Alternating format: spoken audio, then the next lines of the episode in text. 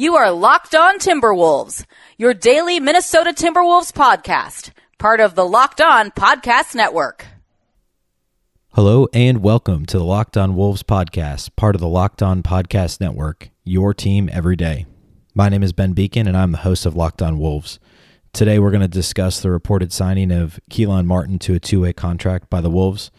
Martin was part of the Timberwolves' entry into the Las Vegas Summer League and a key, key contributor to that team's six and one record and their berth in the Summer League championship game. Uh, Martin will provide additional depth on the wing and takes up the second of two of the Timberwolves' two-way contract slots that they have at their disposal, and um, we'll discuss what his fit will be with the team this season um, on a two-way deal and and how much playing time he might get. Um, the second part of our show, you would think that Kelan Martin's signing would be a nice segue into a discussion about the overall depth that the Wolves have at the two spot and the three. Um, but we probably need a whole podcast and maybe two to discuss the number of wings that the Wolves have on the roster currently. So instead, we're going to talk about the four and the five and what head coach Ryan Saunders' rotation might look like for the big men on the roster as we get into the fall. First, however, if you haven't heard, the new Locked On NFL is on fire. Last week, it was one of the most listened to NFL shows with the expert analysis of former NFL scout Matt Williamson and hosted by Brian Peacock. Locked on Locked on NFL, excuse me, is your national daily podcast on all things NFL with Matt's unique take on the game. Follow Locked on NFL now on your favorite podcast provider, perhaps even the podcast provider that you are listening to Locked on Wolves on right now. All right, so let's talk about Kelan Martin. Um, as mentioned, he was on the Timberwolves Summer League entry in Las Vegas, um, but let's talk a little bit about his background prior to that. Uh, Martin played four years at Butler um, with the Butler Bulldogs. He spent about two and a half years as a starter there, uh, began starting about midway through his sophomore year. After solid seasons in his first couple of years, um, I guess really his sophomore and junior years, Martin really broke out as a senior. He averaged 21.2 points and 6.3 rebounds per game as a senior and shot 36.4% on three point attempts. Um, he's a he's a big wing. He stands six foot seven, has a seven foot wingspan, um, which obviously matters a great deal when we're talking about guarding multiple positions. And as has been discussed previously on this podcast and in plenty of other places, positional flexibility is obviously extremely important in today's NBA and very important to the new front office led by Gersson Rosas as well in Minnesota. Um, in Martin's case, he went undrafted um, in 2018, played overseas last season, and um, came back stateside for Summer League. He came off the bench for all seven of the Timberwolves Summer League games, but played almost 22 minutes a game.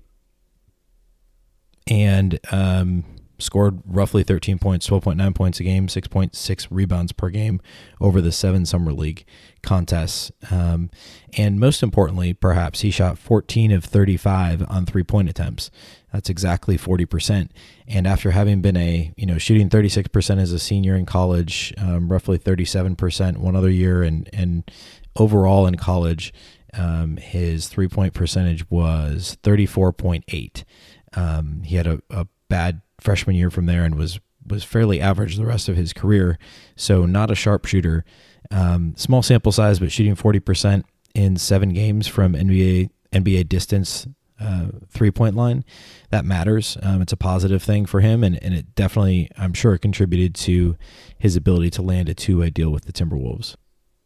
As far as the depth chart goes, um, when it comes to the wings, Kelan Martin has plenty of guys that are going to see the court ahead of him. Obviously, as a two way player, but that's where the Timberwolves have the mo- have most of their depth. Um, from Andrew Wiggins and Robert Covington, who are obviously going to start, to potential starter like Josh Okogie, um, new acquisitions like Treveon Graham, who was acquired along with Shabazz Napier, um, the backup point guard from the Nets. There's the the number six overall draft pick, Jarrett Culver.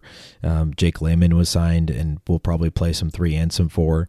Um, and then you have to consider Keita Bates-Diop as well, who's primarily going to play four if he plays at all, but he can also play the small forward position. So you're talking about at least six, maybe seven guys ahead of Kelan Martin. Um, last season, the Timberwolves ended up down to their two way players. Jared Terrell was playing point guard, um, and there just wasn't much depth. This year, the Wolves are much, much deeper on the wings, and the lack of depth is more at the point guard position. And we're going to talk about the front court here in a moment, but there isn't really, there doesn't appear to be an issue there either in terms of depth. So um, it made sense to to use one of the two two way deals on a wing player, a versatile wing player with a big wingspan who theoretically can can help a little bit um, on defense and from beyond the arc. And he's a good rebounder for his size too. He rebounded in college um, at Butler. He averaged um, 6.3 rebounds per game his senior year. Back in his sophomore year, averaged 6.8 rebounds per game. So as a total, if you take out his freshman year, which is an outlier in every way across the board on his stat line, he averaged 6.3 rebounds per game in his final three years of college, averaged six and a half rebounds a game in summer league over seven games. So his size and his basketball IQ is solid enough that he's going to be a, a decent player on both ends of the floor if and when he's called upon um, to to be called up from Iowa and, and play in in the NBA on his two way deal. It was it was cool to see the Wolves make a move like that, bring somebody on board from summer league. They've really shown that they use summer league to their advantage as much as possible after originally planning to sign Naz Reid, um, the undrafted big man from LSU, to a to a two way deal, and then shifting gears when he had a promising summer league, and deciding to add him on a guaranteed deal, um, at least in year one, a four a multi year deal, four years with guaranteed money in year one, and to shift gears there, and then use both of their two way contracts on undrafted players who spent last season playing professionally, not in the NBA, and signed both of those guys to two way deals. It's a signal to other promising undrafted free agents and young players that the Timberwolves are going to sign the players that are best and not just players who have necessarily a previous relationship to one of the coaches or the front office and not just focus on signing veterans to fill out those contracts or um, unproven undrafted guys necessarily, but guys who have earned it, guys who played well in summer league, um, players that the Timberwolves think can can be a positive addition to their program. And that's, again, a signal to the rest of the league moving forward that the Timberwolves front office and that their new coaching staff is serious about that. And that, that is the sort of thing that adds up and it matters in the long run. So good on the Timberwolves to make this move. Uh, Martin played well in summer league and, and, deserved a spot in the NBA.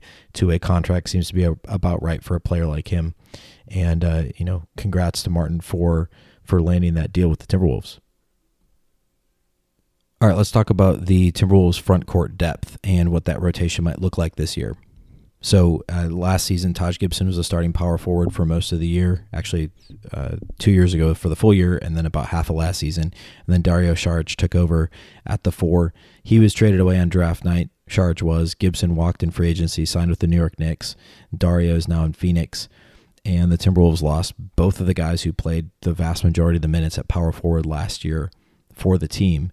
And, and actually, Anthony Tolliver, who would have been the third guy, um, is now in Portland signing there as a free agent. So all the point power forward minutes from last season, except for some Keita Bates-Diop minutes at the end of the year and, and just a few here and there, are now gone. That means that the Timberwolves had to had to backfill those minutes, and they've done that by making a couple of free agent signings and then also um, a couple of the guys that are still on the roster. So breaking down who's who is in the front court on this team. Obviously, Karl-Anthony Towns is the starter at the five. Um, he's played pretty much exclusively five since um, his rookie year, very early on. He's he's really just been a center, and that's where he makes the most sense. Gorgui Dieng is still on the roster and is naturally a five, but the best season of his career came when he was a power forward, the starting power forward next to Karl-Anthony Towns. So we can't discount the possibility that he plays a little bit at the four. The Wolves also signed Noah Vonleh, um, who is pretty much straight up just a power forward, and Jordan Bell, who primarily played center with the Warriors, but has played some four and even played a little bit of three there in some of their um, unique lineups that Golden State runs out there. So a couple of guys that that can play the four as well. And then obviously Naz Reid, who we've already mentioned, was signed to a guaranteed deal um, off of his summer league performance, but he's an undrafted rookie and shouldn't necessarily be expected to play much. The other guys who could see minutes at the four are Jake Layman and Keita Bates-Diop. Layman played some small ball four with Portland off the bench last season um, for a very good team that made the conference finals. Bates-Diop split his minutes in the NBA last year with the with the big Timberwolves. Um, between the three and the four. So we could see him, depending on matchups, pitching in there. I think if we start by looking at what that the starting lineup is going to look like, obviously Towns at the five. I think there's a chance that Ryan Saunders plays matchups at the four, and some nights Robert Covington will play at the four. I think it was Rosas who said right around the draft, maybe right after the draft this year, this summer, that he made the mention in a press conference that Robert Covington has played some of his best minutes as a pro at the power forward spot. And that obviously suggests that he's going to be given the opportunity to, to opportunity to play some at the four. So don't be surprised if the Wolves start three wings with Okogie, Wiggins, and Covington at the four, or in other against certain teams, depending on what those matchups are, it could be Vonleh at the four. I think he makes the most sense starting there with Covington at the three and either Wiggins or Okogie at the two, with the other one coming off the bench. Those are probably the two guys that are going to start most of the games at the four. It could be Covington or it could be Vonleh. Jake Layman, I think, is more likely to come off the bench and be able to play at the three or the four, depending on matchups. He's kind of that next man up. Jordan Bell is likely the primary backup to Karl Anthony Towns, although if you've paid any attention to some of the interviews that Bell has given, there was an article, I think it was the St. Paul Pioneer Press with Jace Frederick. Bell said that he's he was looking forward to playing next to Karl Anthony Towns, that he's looking forward to having the ball in his hands a little more often, and instead of swinging it around the perimeter like he did in Golden State, and why wouldn't you with the shooters that they have there? He was excited to play make a little bit more and to have the opportunity to be a little bit more involved, both handing out assists to Towns and to other players, but also um, scoring a little bit for himself too. So that would suggest that there were conversations that he's going to play some at the four next to Towns and not simply back him up. So again, depending on matchups, Gorgui Dieng could end up being the primary backup at the five again and may never see minutes at the four simply because the way the NBA is moving now, even three years ago when Gorgui Dieng had his best season as a starting power forward, it's hard to see him starting as a four in today's NBA unless it's unless it's just an ideal matchup. But all that said, we just named six guys who all can play at least two positions and likely will this season for the Wolves. And matchups are going to be the, the major driver behind what this rotation looks like. I think it's most likely that Towns is your everyday starting five, and then the four, uh, the starts at the four are kind of split up, at least early on, between Covington and Vonleh. And Jordan Bell can play will play both the four and the five, and then Gorgui is probably the odd man out unless there's foul trouble obviously injuries or a matchup where the other team has a massive front line. Um, you look at some teams in recent years, like some of the Pistons teams, um, even some of the Mavericks teams, um, who have just had big front lines, and, and it would make sense for you know Gorgui to see some run in those games. And it does feel like what we know from Ryan Saunders' rotation as an interim head coach last season is that he isn't afraid to open up his bench and to use guys for short stints here and there and keep guys fresh or keep guys engaged, I guess, and and keep their minds fresh and, and into the game by if somebody hasn't played in a while, making sure they get a stint at the end of a quarter or the end of a half. Those of us who remember watching Flip Saunders coach, he he did that quite frequently. His rotation wasn't necessarily all that deep, but he would give those end of the bench guys minutes at the end of quarters to to get them into the game, to get them onto the court. And it, it feels like Ryan Saunders is going to be doing something similar with the guys on his team. And, you know, the prediction here isn't that the Timberwolves are going to make the playoffs this year or anything like that, but it's a fairly deep team. Virtually everyone on the roster, save for really Naz Reid and, and I guess Jarrett Culver, since we don't we don't know what those guys are going to do as rookies, but everybody else has played rotation minutes in the NBA, um, and for the most part has has been good, has been a solid NBA player. So the Wolves do have a deep team, and while there isn't a second star beyond Towns, and that's obviously the big difference between a team that'll probably win roughly 40 games and a team that's a solid playoff team. The rest of this roster is deep, and it will be very intriguing to see how Saunders ends up truly divvying up these front court minutes. All right, uh, next week on the Locked On Wolves podcast, we're going to start really launching into previews and um, not just the Timberwolves roster, as we're kind of in the middle of doing right now, but also the league as a whole, league wide awards, uh, predictions. We're going to start with um, potential league awards, playoff teams in each conference, overall conference previews, uh, take a look at the over unders, kind of a deep dive into uh, if we were betting on the overs and unders, what would we look at uh, league wide, and also specifically the Timberwolves. We'll have some guests on the podcast here in the next week or so as we kind of work through the league in its entirety. Um, there's plenty to talk about, obviously, um, as we work our way through August and try and try and make it through the last five or six weeks here before training camps really get underway. Um, we're also going to finish our positional breakdowns. We've already covered the point guards and we covered the front court today. Um, and then the position that has the most depth is the wing position with twos and threes.